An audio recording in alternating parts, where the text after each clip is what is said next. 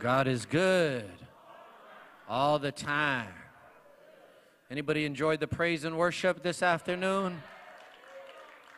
Man, when you come to Chapel Change, you're going to at least burn some calories at Chapel Change. Hello, somebody.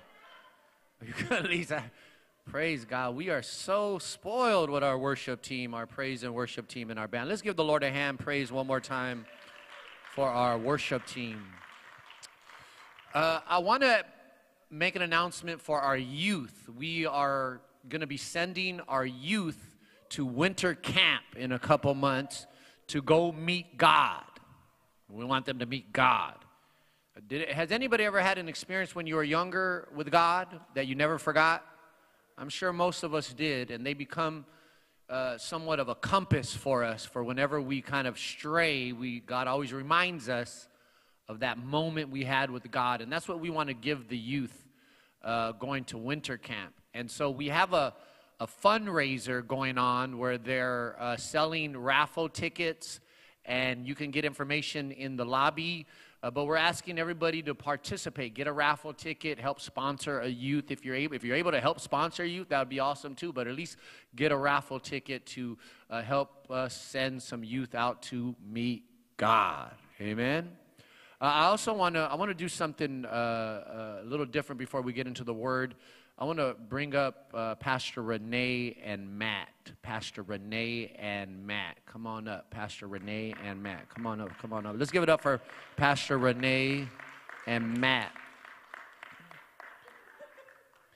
I really, I just want to, I want to introduce you to Pastor Renee and Matt because Pastor Renee uh, is the pastor of our deaf ministry. And we're experiencing uh, a move of God. Amen. This is how you clap. This is how you clap like this. Go like this, everybody. This is how you clap, right? All right, go do it again. All right, that's how you clap. Um, but we're experiencing a move of God in our deaf ministry, which we're super grateful for. Uh, one of the things that the pandemic did was expand our reach online. Uh, Pastor Renee is reaching thousands of people online also uh, with the gospel.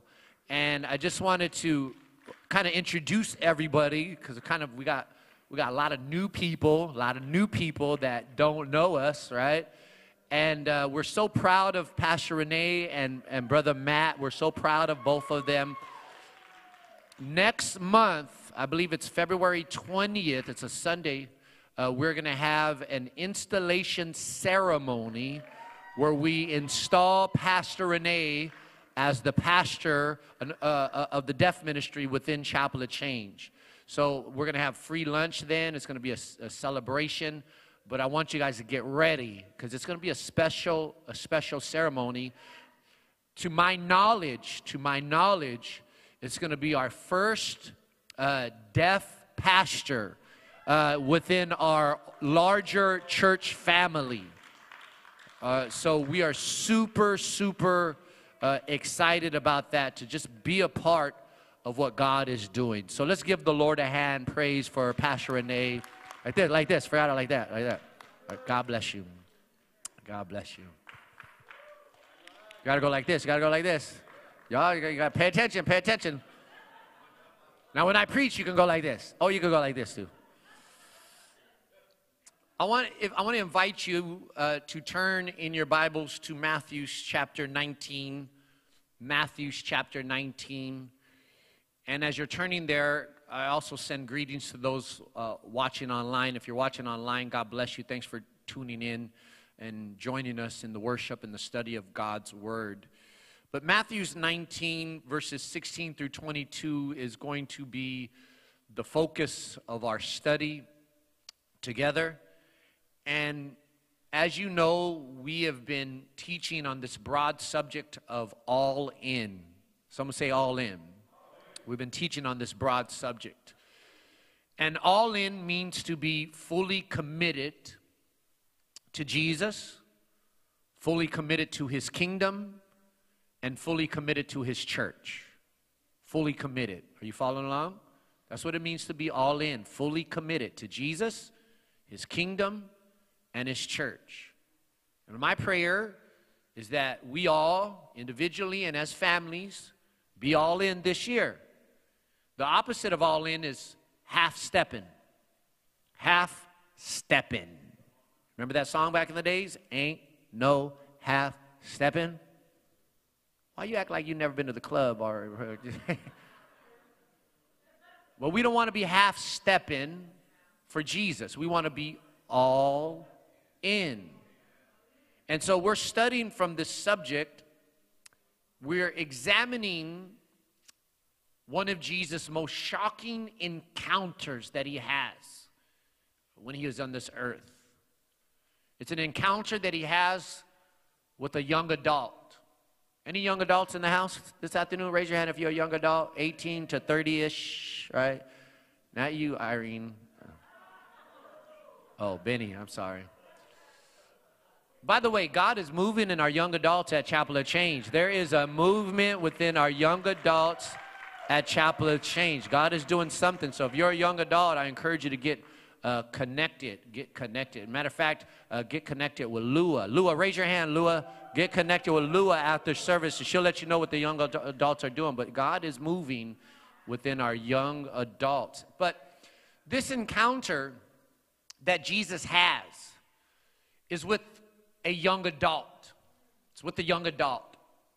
But he wasn't a, a normal young adult. This particular young adult had it going on in a worldly sense. He had it going on. He was rich. He had property, lots of property. And he had leadership. The Bible says he was a rich young ruler. And on top of that, he was morally kind of strong. He wasn't a thief. When you think about Jesus calling people, a lot of the, not a lot, but a couple of the original apostles, they were thieves when Jesus called them. Remember Zac- Zacchaeus? Uh, he was a businessman, but he was a thief. But this particular young man, on the surface, uh, had it going on.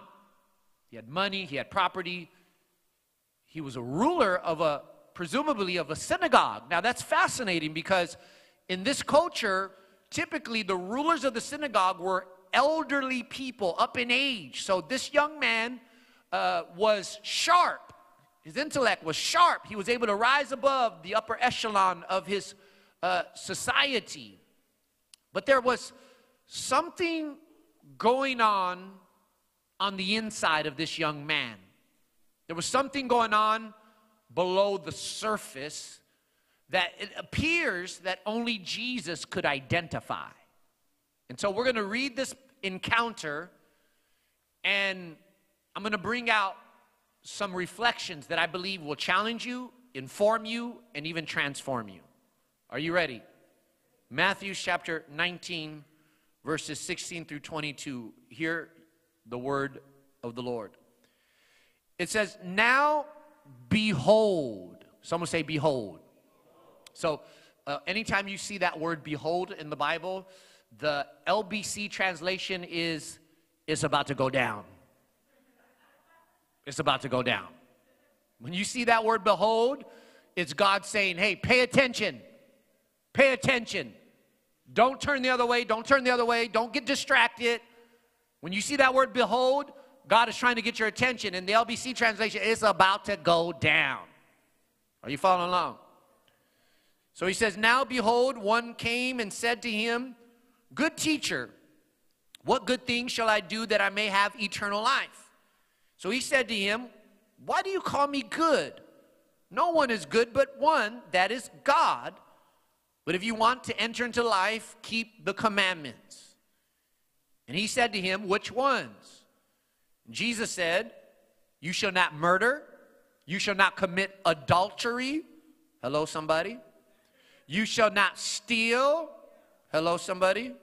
You shall not bear false witness. Honor your father and your mother. The Lord looked out for parents right there. Some of y'all parents missed your place to say amen. You, I'm gonna give you another chance. Some of y'all parents, you know your kids ain't listening to you, and you missed your place just to say amen. So I'm gonna say it again. Honor your father and your mother. Yes. He looked out for parents. I wish my kids were on the front row. And you shall love your neighbor as yourself. God looked out for our neighbors. You can't be a good Christian and a bad neighbor at the same time. You can't be a good Christian and a bad coworker at the same time. The young man, notice it says young man because it's, it's calling attention to that he's a young adult. I want you to catch this. This is, this is a young adult. He says, The young man said to him, All these things I have kept from my youth. What do I still lack? Leave it to a young adult to try to flex on Jesus.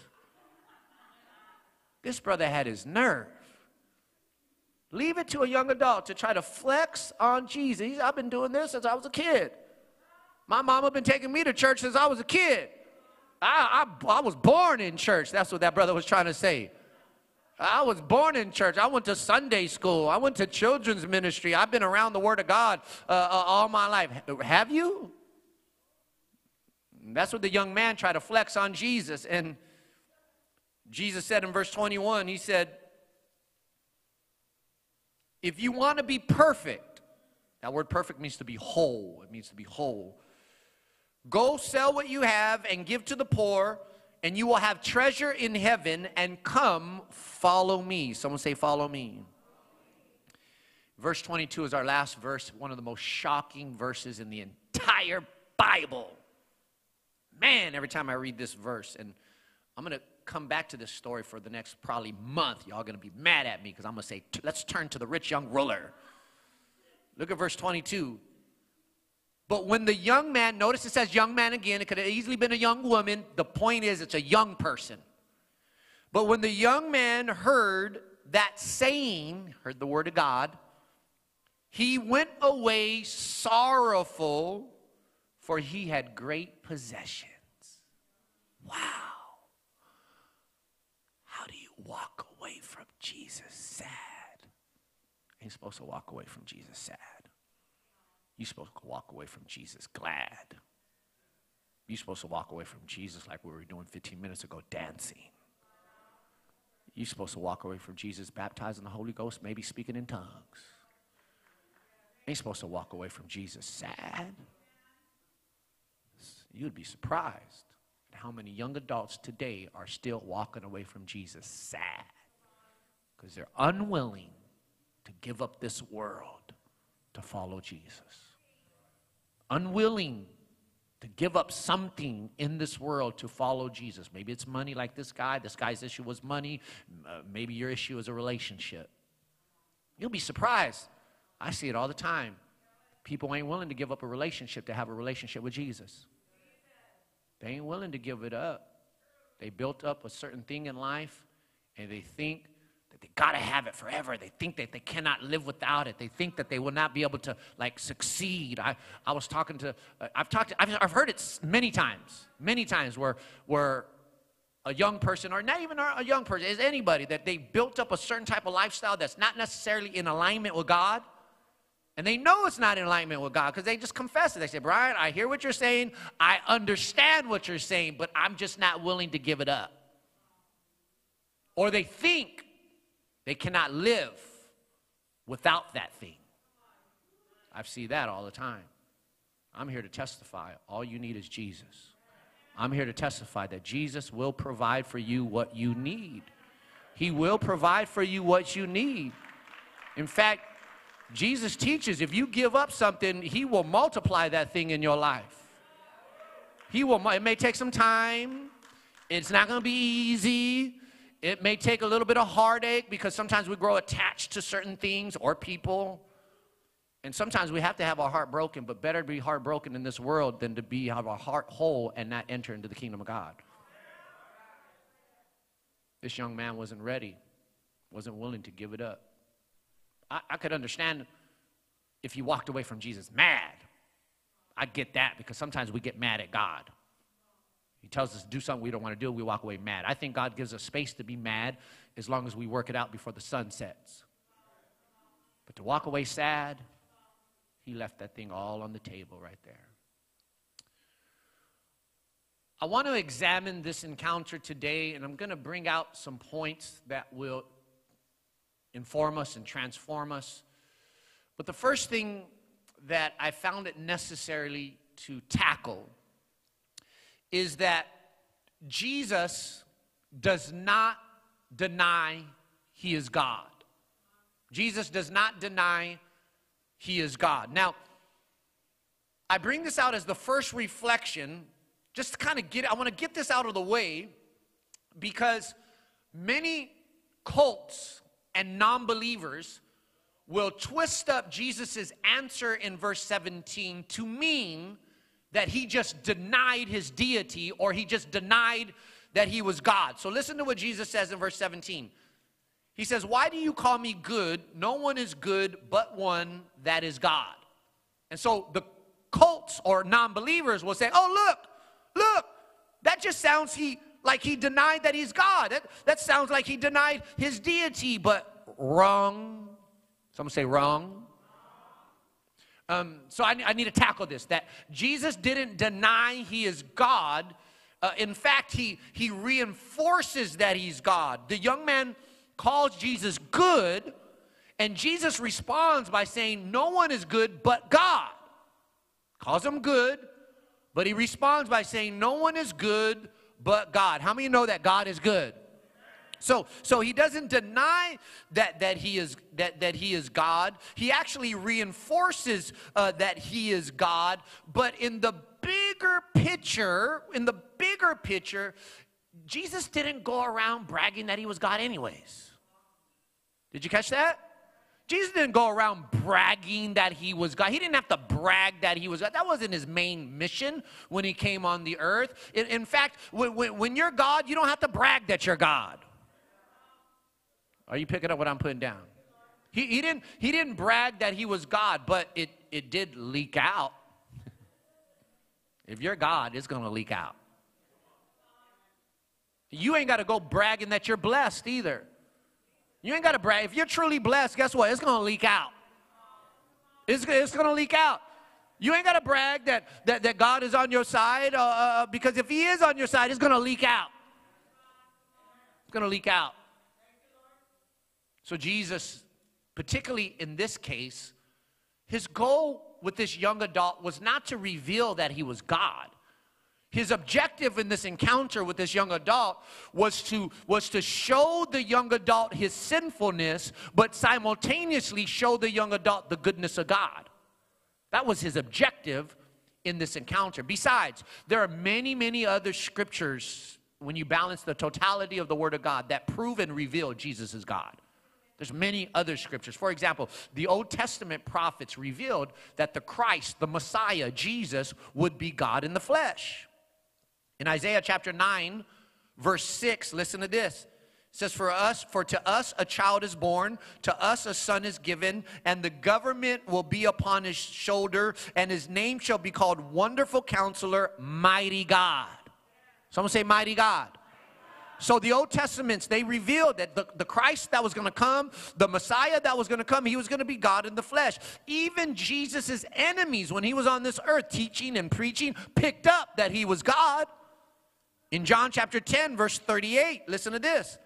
It says, The Jews answered him, It is not for a good work that we're going to stone you, but for blasphemy, because you, being man, make yourself out to be God.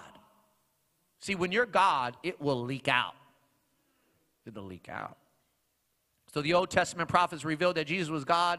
His enemies picked up that he was God. But even the apostles taught and revealed that Jesus is God. The apostle John in chapter 1, verse 1, connected to verse 14, listen to what he says. He says, In the beginning was the Word, someone say Word, and the Word was with God, and the Word was God. And the Word became flesh and dwelt among us, and we have seen His glory. So the Apostle John reveals that, that Jesus is God. For he says, In the beginning was the Word, and the Word was with God, and the Word was God. And then in verse 14, it says, The Word became flesh. And I like another translation that says, And He made His home amongst us. God left heaven to come to earth to be our homeboy.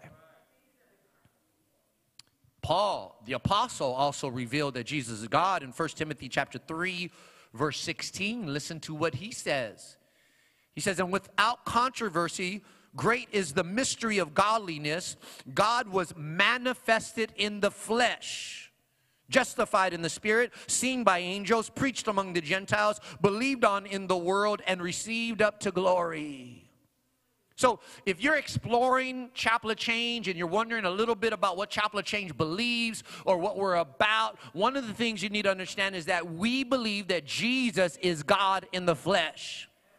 One of the things that we believe is that God left his throne in heaven and came down to earth to redeem us from the consequences of sin. That's what we believe. And that's part of the gospel story part of the gospel story is that our creator God loved us so much that he looked down from heaven and he seen the corruption of sin and the corruption of, of brokenness. And he said you know what? The kings cannot fix this. The prophets cannot fix this. No president can fix this. So i'm going to go down there myself wrap myself up in human form subject myself to the brokenness and hurt of this world die hang up on that cross and on the third day rise from the grave with all power and might in my hand and save them myself that God loves you so much that He left His throne in heaven to save us. So, Jesus does not deny He is God. I wanted to get that out there so that we understand that and give you a basic theology 101 on the deity of Jesus. Now, the second thing that I want to point out is that Jesus reveals the young ruler's sinfulness. Write that down if you have a pen and a paper. Jesus reveals the young ruler's sinfulness. So, I want you to follow along because I'm going to cause you to think for a second. Jesus is walking down the street, and this young, rich ruler, this, this baller, he got, he got money, he got influence, he sees Jesus and he immediately starts to run to Jesus. He throws himself down at Jesus' feet and he asks him a question. He says, Jesus, what must I do to be saved? What must I do to receive eternal life? Surprisingly, Shockingly, this is why Matthew starts off his account with behold. Remember what behold means? It means it's about to go down. Surprisingly, Jesus does not answer the way that we expect him to answer. Shockingly, Jesus does not answer the way that we expect him to answer that question. Jesus, what must I do to be saved? What must I do to receive eternal life? What would you do if someone asked you that today? What, what answer would you give? Like, what would you say to somebody who, who comes up to you and says, What must I do to be saved? I would dare say that nine out of 10 of us in this room would say, You just got to believe. You just got to believe. You just got to believe in Jesus. You just got to you just got to trust in Jesus. Nine out of 10 of us would probably answer like that, but Jesus does not answer like that. He sees something in his heart that no one else sees. He's able to do a spiritual x ray in his heart.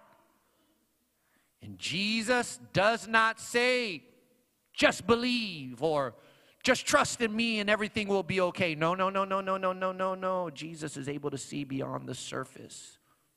He's able to see. So I'm going to read again the exchange between this young adult and Jesus in verse 16 and 17. And then I'm going to ask you a question. Listen to this exchange in verse 16 and 17. It says, Now behold, one came and said to him, Good teacher, what good thing shall I do that I may have eternal life? So Jesus said to him, Why do you call me good? No one is good but one that is God. So you, if you've been here a while, you know that I teach. When you study the Bible and you see a word that is repeated, what do you do? You circle that word. You highlight that word. Put an underline under that word. Why? Because God is trying to get something across to you. God is trying to repeat himself. He wants you to, he is about to go down right now. So, so when I read verses 16 and 17, let me ask you this question. What is the word that is repeated in this passage of scripture? This side, what is the word? That side, what is the word? That side, what is the word? Oh, y'all are good. Y'all make me happy. You paying attention.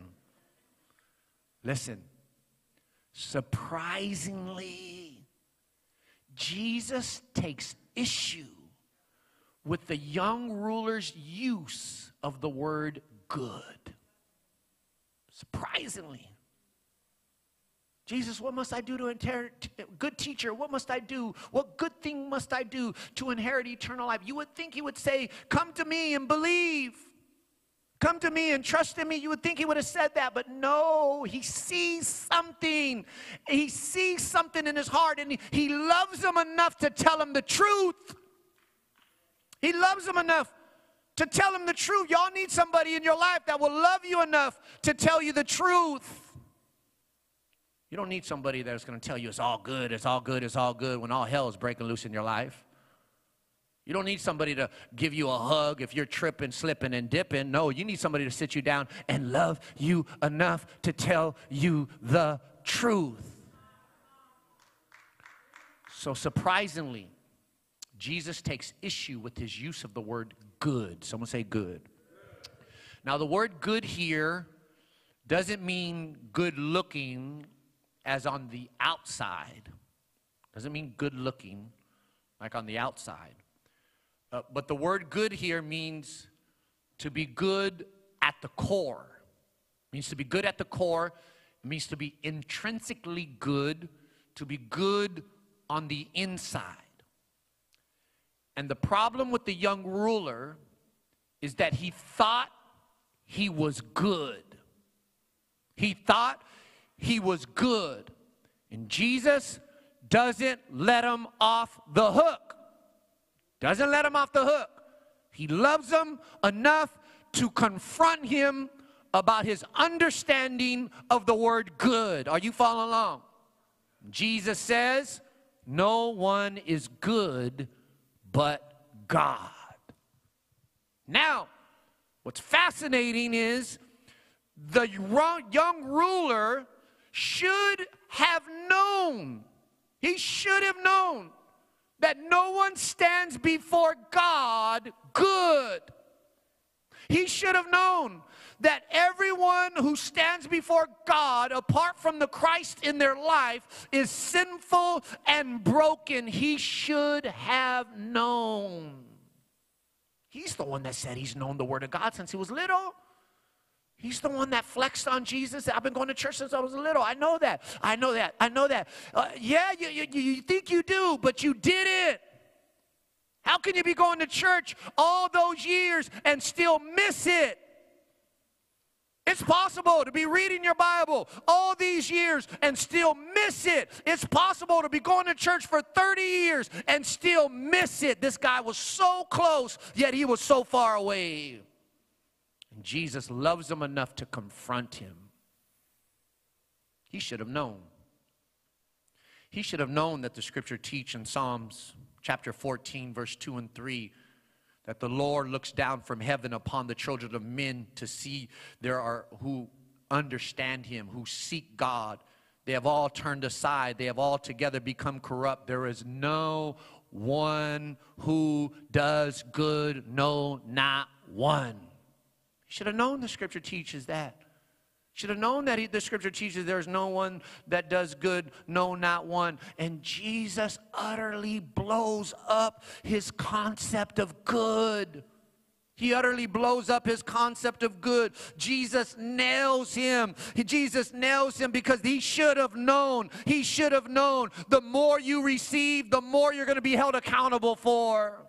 To much is given, to much is required. He should have known. He should have known that Psalms 143, verse 2 says, No one alive is righteous before God. No one alive is righteous before God. And it's interesting because When you think about the world today, the world today still misunderstands the word good. Follow along with me because it's interesting that that this is still a prevalent problem uh, uh, amongst people today that, that surprisingly, as the rich young ruler threw loosely around the world good, the world today, today still loosely throws around the word good. And even today, if there's one word the world does not understand, is the word good. And the world loosely throws around this word, word good. You don't believe me? Just do a survey on Alondra and ask people, Are you good? Are you good? I would dare say nine out of ten, you know how they'll answer? It's all good. I'm good. You don't believe me? Go, go to a funeral. Go to a funeral and the deceased individual can live all their life as a bandit. As a bandit. And the moment they get in the casket, what is everybody saying about them? He was good. The world misunderstands this word good and, and loosely throws uh, it around. And the problem with that is if you think you're good, you will not have a need for a Savior. Are you following along? The problem with that is if you think you are good, you will not have a need for a Savior because we do not come to Jesus good. No one comes to Jesus good. You may think you're good. He thought he was good, but he wasn't. And no one gets brownie points from God by bragging about their goodness. No one gets brownie points from God. In fact, let me take you deeper. The sinfulness and the brokenness of mankind is the bad news we cannot skip. The sinfulness and the brokenness of mankind is the bad news that we cannot skip. The reason is if you skip the bad news, you won't appreciate the good news. If you skip the bad news, you will not appreciate the good news. And the book of Romans, chapter 3, verse 10 says, There's no one righteous, not even one. There's no one righteous, not even one. The book of Romans says in Romans 3 23, it says, For all have sinned and fall short of the glory of God. You see, the reason why I'm motivated to be all in is because I recognize Jesus delivered me from the all bad. You see how that get how that goes? The reason why I'm motivated to be all in is because I recognize Jesus saved me from the all bad. I recognized I needed a Savior. I recognized I needed a deliverer. I recognized there were some things in my life that I needed to repent of. I recognized that there were some things in my life that I had to get rid of in order to make room for Jesus in my heart. Did you catch that? Because as long as you stuff your heart with the things of the world, you will not give room for Jesus to live in your life. Oh, you may try to add him to your life, but he's not going. And that's one of the problems with the church in America today that by and large people think that they could just add Jesus to their life without getting rid of stuff that has been holding them down. And Jesus is not going in the car. He's not going in the car. He wasn't going with this young adult, and he's not going to go with you and I if we don't get rid of some stuff. Does this make sense to anybody? You got to be able to get rid of some stuff in order to make room for Jesus. That's why this young adult walked away sad. He did not want to get rid of some stuff, he didn't want to move some stuff out of his heart. And Jesus will not just be added to our lives. we'll never be all in. If we don't recognize that we need to get rid of some stuff and that Jesus delivers us from the all bad. So Jesus reveals the young ruler's sinfulness to uncover his need for a savior. He reveals the young ruler's sinfulness to uncover his need for a savior. But he doesn't stop there. He does something else that is shocking. And I'm going to touch on this a little bit today, but we're going to come back next Sunday and I'm going to dive deeper on this particular subject that Jesus does. But I want you to notice something that Jesus reveals the goodness of God. Jesus reveals the goodness of God. Now, now listen to verse 17. It says, So Jesus said to him, Why do you call me good? No one is good. Did you catch that? No one is good. No one is good but one that is God. I need you to catch something here because he throws the guy a life jacket. He says, No one is good, but notice he doesn't stop there. There's not a period behind that word. Did you catch that? He says, No one is good, but he doesn't stop there. Simultaneously, in almost the same breath, he says, No one is good but one that is God. So here's what Jesus is doing. Follow along. Jesus first holds up the young ruler's sinfulness, but almost simultaneously, in the same breath, he holds up God's goodness. Did you catch that? He holds up his sinfulness but almost simultaneously, the same breath, he holds up his goodness. Thank God. See, we can go to either extreme and people fall for either extreme. Some people, all, some churches and some preachers, all they do is hold up the sinfulness of man and they try to, they just bang on you and they bang on you and they bang on you and they bang on you and they try to, every time you come to church, they hit you over the head with a spiritual two by four and they just bang on you. That's an extreme right there.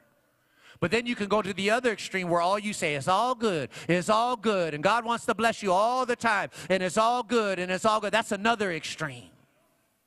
The key is, and what we seek to do at Chapel of Change, is we gotta hold up the sinfulness of mankind but at simultaneously, almost at the same breath, we don't want you to be stuck there. We don't want you to be captivated there. We need to hold up the goodness of God at the same time to let you know that you don't have to be stuck in your sin and your, your brokenness. There is a life jacket. There is a life jacket that you can grab, and his name is Jesus Christ. So, so Jesus, listen, I need you to catch this because I'm teaching y'all. I'm teaching y'all. He holds up the sinfulness. He, he said, man, you're wrong. You're messed up. And we got to do that sometimes. We got, I, I, I, I got to tell you sometimes. you can't be you can't be all up in the club getting high. I got to tell you sometimes. You can't be uh, shacking up. That's just not good for God. God that don't honor God. I got to tell you sometimes. You got to allow me to tell you this because that's why God called me. So, but at the at the same time, at the same time, I got to tell you, man, there's hope for you. There's hope for you. You, you can make it out of that.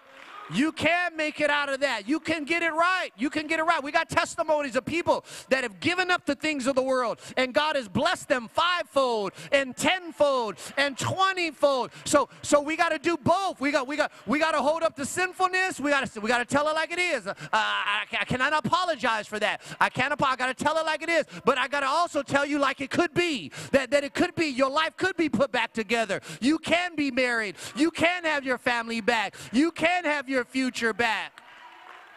So we hold them both up. There's a tension. There's tension in that, but we decided to live in the tension. There, there's tension in that because some people say, well, well, Brian is making excuse for people's sins. No, I'm not. I'm not. I'm not making excuse. I'm just loving people right where they're at just loving people right where they're at, and, and they're going to get the truth. They keep coming back. They're going to they're going to we're going to hit them a couple times, but I'm not here to hit you all the time. Let me tell you that. That's not my job. God, that, that's the Holy Spirit's job, right? That's not my job to do that. So Jesus holds up this tension. He holds up the sinfulness, but he holds up the goodness of God. In other words, he's saying, You're not good, but there's someone who is. throws him a life jacket and says, You may be messed up, but there is someone who has it all together. Throws him a life jacket and says, You may be, you may be shady and shaky, but there's someone who's solid like a rock. Solid. Solid like a rock. He says, You're not good, but God is good. And we're going to dive deeper into this next week, but I want to set this up for next Sunday because the goodness, goodness is part of God's core value. It's, it's part of God's core value. And when you think of when you think of the goodness of God, God's goodness speaks of his generosity towards us. It speaks of his generosity towards us. When you think of the goodness of God, now I'm going to dive deeper next Sunday. I just want to give you a taste of the goodness of God. But, but when, you, when you think of the goodness of God, it's his generosity towards us. Is it, he longs to bless us. He, he longs to give us joy. Like, like he's, he's looking over heaven. Just, he just wants to bless us. He, he wants to give us joy. That's, that's the goodness of God right there. Because of his goodness, he longs to bless us. And bring us joy. And i want to encourage you i want to encourage you. We must we must we must build rhythms into our life that celebrate the goodness of god we must regularly celebrate the goodness of God in our life. We must regularly remember when God delivered you. Remember when God was there for you when no one else was there for you. Remember when God picked you up off the ground, gave you some money, put clothes on your back. Remember when God healed your broken heart. Remember when God gave you a breakthrough. Remember when God restored your relationship. Remember when God gave you that job and gave you that raise You weren't supposed to have that job. You weren't qualified for that job, but God gave it to you anyways. And then He messed around and gave you a raise. See, we got to celebrate what God has done. You know why? Because what gets celebrated gets repeated. What gets celebrated gets repeated. Maybe the reason why God is not answering your prayers anymore is because you ain't celebrated the prayer He did answer. Maybe the reason why God is not giving you any more breakthrough is because you haven't celebrated the breakthrough He gave you three years ago. You took it like, like a crack addict and ran with it. What gets celebrated gets repeated. So God is telling you, you better go back. You better go back. Don't just run with that raise. Don't run with that position. Don't just run with that. You better go back. Even if it was three years ago, you better go back. Go find that, that, that goodness and celebrate it with somebody. Hold somebody down at the, at the parking lot say, hey, let me tell you what God did three years ago. You're a little late, but it's okay. One of the reasons why I'm all in is because I built this rhythm in my life to celebrate the goodness of God. You hear me tell stories that happened 10 years ago as if it happened yesterday. Why? Because I'm constantly celebrating the, the goodness of God because this world is messed up. This world is messed up, and if you don't celebrate the goodness of God, you're going to celebrate the badness of man. Ooh, that was a word for somebody. If you don't celebrate the goodness of God, you're going to celebrate the badness of man. And every time we get, in, we get in arguments, and every time we point our finger at the world, and every time we try to yell at the world, that's what we're doing. We're celebrating the badness of man. So I got to slow down and I got to celebrate the goodness of God. And oftentimes I would, I would drive by our Paramount campus right here because we live not too far along from here. So I would drive by here throughout the week sometimes. And driving by here, I would look at the campus and I would slow down several times. And I would be like, dang, God gave us that. Like, we own this thing right here. Not me, but we as a church. We own this thing right here. And I'll, I'll, drive by like real fast at times, but then I had to slow down. And I like literally like slow down right here. And I look, and sometimes I come in and I just do a drive through, a drive by. and I look and I say, 2.3 acres of land? 140 parking spaces, 20,000 square feet of property, fits 500 people. valued at $4 million. Come on, somebody. Come on, somebody. I, listen, I paroled to the city of Paramount in 2008. I ain't never been to the city of Paramount in my life. I grew up on that side of Long Beach, like far west side. That I grew up on Wilmington and Carson. This was a whole different like island to me. I'd never been here as a kid. Paroled here in 2008 because my lovely wife was here. And five years later, God allowed us and empowered us to buy. That's the goodness of God. That's the goodness of God. That's the goodness of God. That's the goodness of God. Listen. Listen. Psalms chapter 23 says, Surely goodness and mercy will follow me all the days of my life. Man, I came to a place many years ago. I came to a place many years ago where I said, I'm tired of badness and brokenness following me around. I came to a place many years ago where I'm tired, like I felt the pain of sin. I've been isolated and, and I've been rejected and I've been in a lonely place. I felt the sting of sin. I know what it feels for badness and brokenness just to follow you around everywhere you go. And I came to a place in my life, I said, no, no, no, no, no.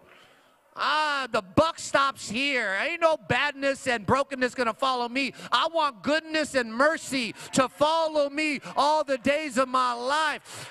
I want goodness and mercy upon my family. I want goodness and mercy upon my kids.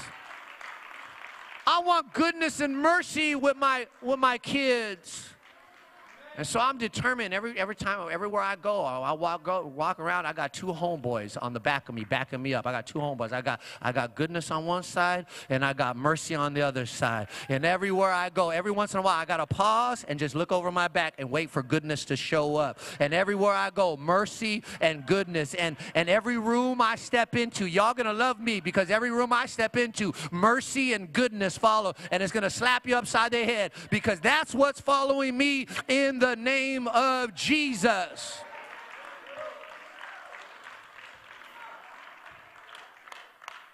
Goodness and mercy follow me all the days of my life.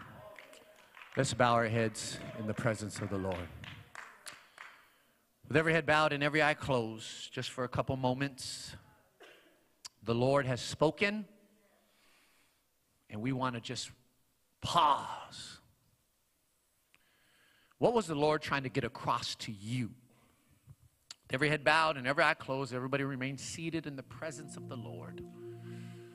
I feel the presence of the Lord. I feel that God wants to pour out His goodness on somebody today. The scripture teaches taste and see that the Lord is good. Every head bowed and every eye closed. Maybe there's someone in here who's been broken by wor- the world. Maybe there's someone here who has been broken by their own decisions. Maybe there's someone in here who has some brokenness in their heart that you need God to heal. The Bible teaches taste and see that the Lord is good every head bowed and every eye closed. If you're here today and maybe you need to get right with God, maybe you need to repent, maybe you need to rededicate your life to the Lord. I want you to think about if that's you because in a moment I'm going to give you an opportunity to respond to the goodness of God. Every head bowed and every eye closed. Let's reflect upon the word of the Lord.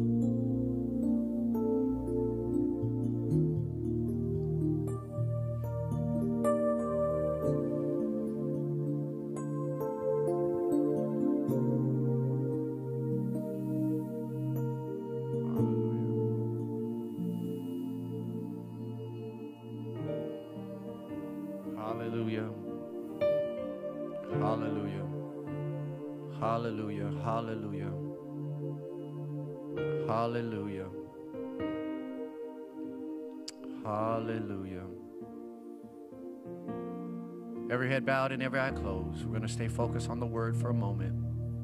The Holy Spirit is moving in this place. The enemy will not distract us. Hallelujah. Hallelujah. Hallelujah. Hallelujah. Behold, God wants to do a new thing in your life. God wants to do a new thing in your life. With every head bowed and every eye closed, if you're in the house today and you know that you need to get right with God, if you know you need to get right with God, if you know you need to repent, if you want to taste and see that the, of the goodness of the Lord, I want to pray with you right where you're at. I want to pray with you right where you're at. If you're here today and you need to get right with God, I want to ask that you respond by standing up on your feet right now. Anybody needs to surrender to the Lord Jesus Christ. Let's stand to our feet right now. I see you. I see you in the back. Everyone else, I want to ask that you remain in the atmosphere of prayer and reflection. I see you standing up. I see you right here. Anybody who needs to surrender to the Lord, you want to taste the goodness of God, stand to your feet. We'll give you a moment. I see you. I see you. The Bible teaches in Psalms 34, verse 8 taste and see that the Lord is good. We'll wait a couple moments if there's anybody else who needs to surrender to the Lord, need to get right with God. Stand to your feet right now.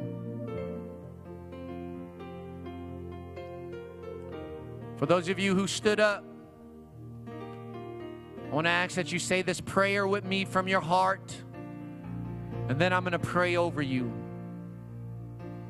Say this prayer with me Lord God, I am sorry. I messed up. Please forgive me. Lord, I confess that I've turned from you, but today I turn back to you. Forgive me, Lord. Cleanse me, Lord. And please make me whole. I believe that Jesus died for my sins. I believe that Jesus rose from the grave to set me free. And I confess Jesus as my Savior, and I confess Jesus as my Lord. Help me to follow after you. Help me, Lord. In Jesus' name, I pray. Amen.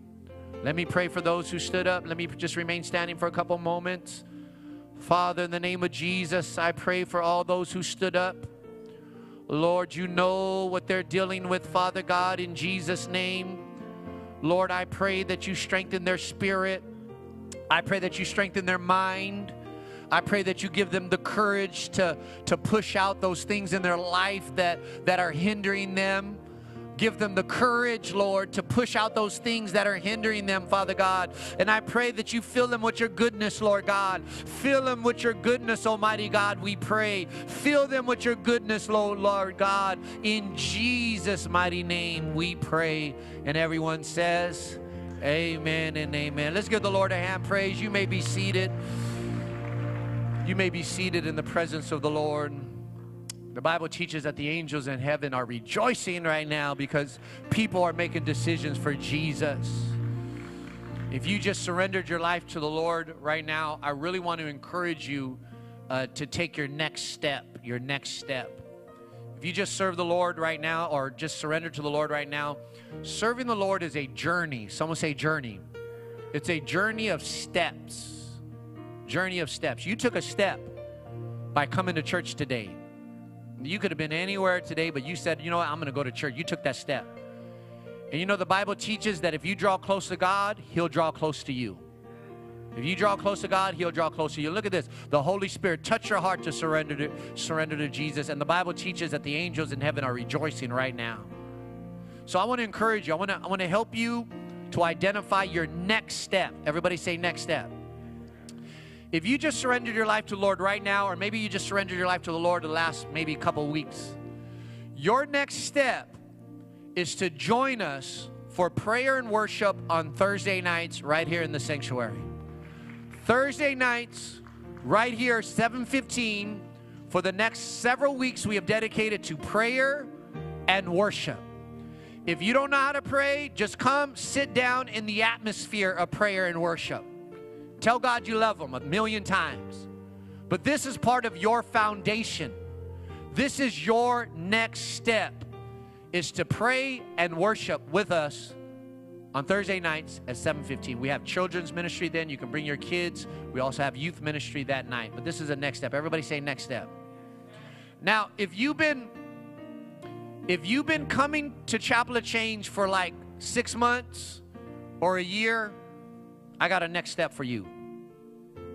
Why y'all looking at me like that? It's all about next steps. Serving the Lord is a journey. If you've been coming to Chapel of Change for the last six months and you regularly come to Thursday nights, you've been you've come to Thursday nights, your next step is to join a small group. A small group. Someone say small group. And the reason is is you need to get connected to the life of the church. The Christian life or worship, it got two main phases to it. There's the large gathering, and then there's the smaller gathering. This is the large gathering, right here. This is the large gathering. If all you do is experience the large gathering, you're only experiencing 50% of your journey. 50% of your journey. In the large gathering, the seeds of healing are planted. But in the smaller gatherings, the harvest of healing is experienced the harvest of healing. You don't want just the seeds, you want the harvest. Does that make sense? So if you're if you're a sister in the house, we have multiple small groups for women throughout the week. We even have them on Zoom. You ain't even got to put Aquanet in your hair. You just got to go on Zoom. Well, maybe you got to put Aquanet, but we have in-person small groups and we have Zoom small groups. So if you're a sister in the house before you leave, I want you to connect with Pastor Sandy. Pastor Sandy, raise your hand, please. Give it up for Pastor Sandy. She will let you know of the ladies' small group. There's in person and there's online. If you're a man in the house, the same thing applies for you. You got to go to a small group. We have multiple ones throughout the week. We have online, Zoom, and in person. So if you're a man in the house, I want you to, before you leave, get with Pastor Martin. Raise your hand, Pastor Martin. Give it up for Pastor Martin. He will let you know which one you that is best fits for you. But also for everybody, Pastor Martin and his wife lead a Zoom prayer on Mondays and Wednesdays and Fridays at 7, 8 a.m. in the morning. 8 a.m. in the morning. That's another way you can you can connect trying to help you understand your next step. Someone say next step. I got one more. If you've been coming to this church for six months or a year, raise your hand if you've been coming to this church six months or a year. Raise your hand. Well, we can get you on videotape. six months to a year. You've been coming six months or a year. Raise your hand. Raise your hand one more time. All right. If you've been coming to this church or Chapel of Change for six months to a year, first of all, y'all been getting the word Someone say amen. Help me out, somebody. Y'all been getting the word. Y'all been getting worship. Y'all been getting worship. We got anointed worshipers at uh, Chapel of Change. Y'all been getting loved on. Y'all been getting loved on. If you've been coming to Chapel of Change six months to a year, here's your next step. Your next step is to serve once a month. Is to serve once a month.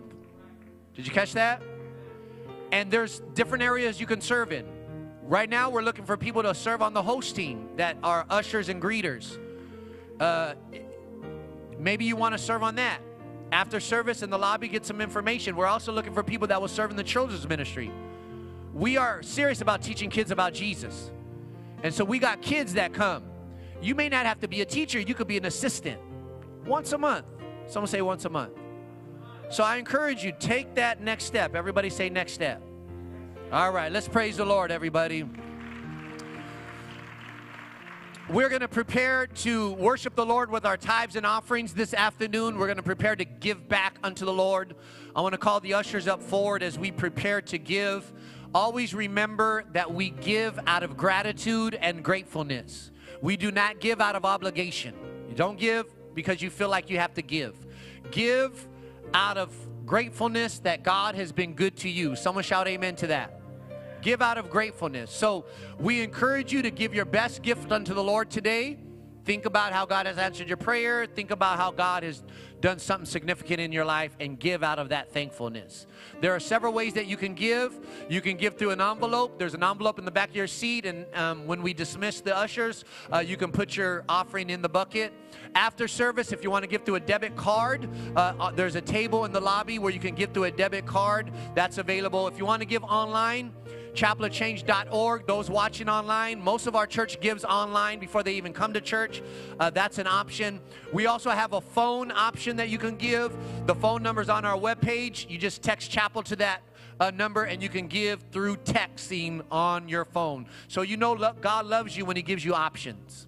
He loves you when He gives you options. Uh, as you prepare to give, a couple announcements to make. Uh, don't forget, we have Thursday worship and prayer right here in the sanctuary at 7:15. You're invited to come back. Don't forget, we're doing a fundraiser for the youth winter camp. I encourage you to participate with that. Buy one of those raffles and help send a youth uh, to winter camp. Help send a youth to have an encounter uh, with God. We encourage you to be a part of that. Also, if you have not downloaded our phone app, go to our webpage, uh, download our phone app. Uh, every Sunday after we preach and teach, we upload the sermon on our phone app. Uh, and you can listen to it on the way to work. You can listen to it uh, in your car. You can get a double dose of the Holy Ghost. So I encourage you to do that as well. Also, lastly, if you're not on my text group, I want to be able to send you a text message once a week. You could also text your prayers into this uh, number. This is a way that you and I can stay connected during these difficult days. Uh, we also send updates on our church. Text your name to the number on the screen, and we'll put you in a group and uh, we'll stay connected uh, that way.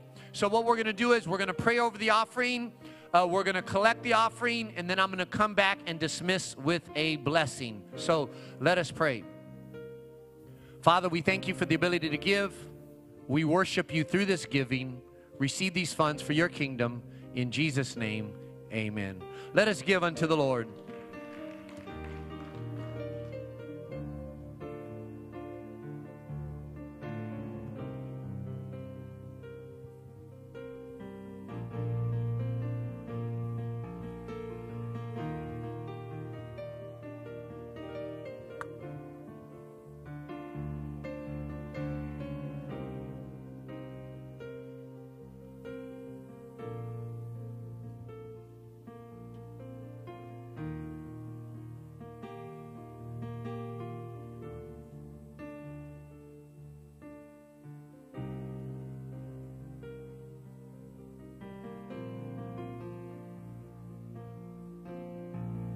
Let us stand to our feet to receive the blessing of the Lord. If you know anybody who needs this message, I would encourage you to text them and invite them tonight to 4:30 Carson. I'll be teaching the same message in person tonight at our 4:30 service, and you can be used by God. Text them. Don't forget our radio ministry is at four. It's at uh, 3:30 on KKLA 99.5 every Sunday. Uh, you're invited to listen into that if you're in the car. I want to ask our pastors and leaders to come up to the altar. If you need special prayer after we dismiss with a blessing, you're welcome to come up and share with the pastors your need, and they will uh, pray for you.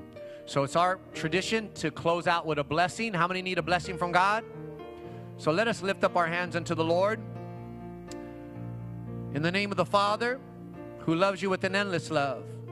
In the name of the Son, who died that you can live In the name of the Holy Spirit, who fills you with the goodness of God, may you go this week with mercy and goodness following you around in the name of Jesus. God bless you. Hope to see you Thursday night or Sunday. Go in peace.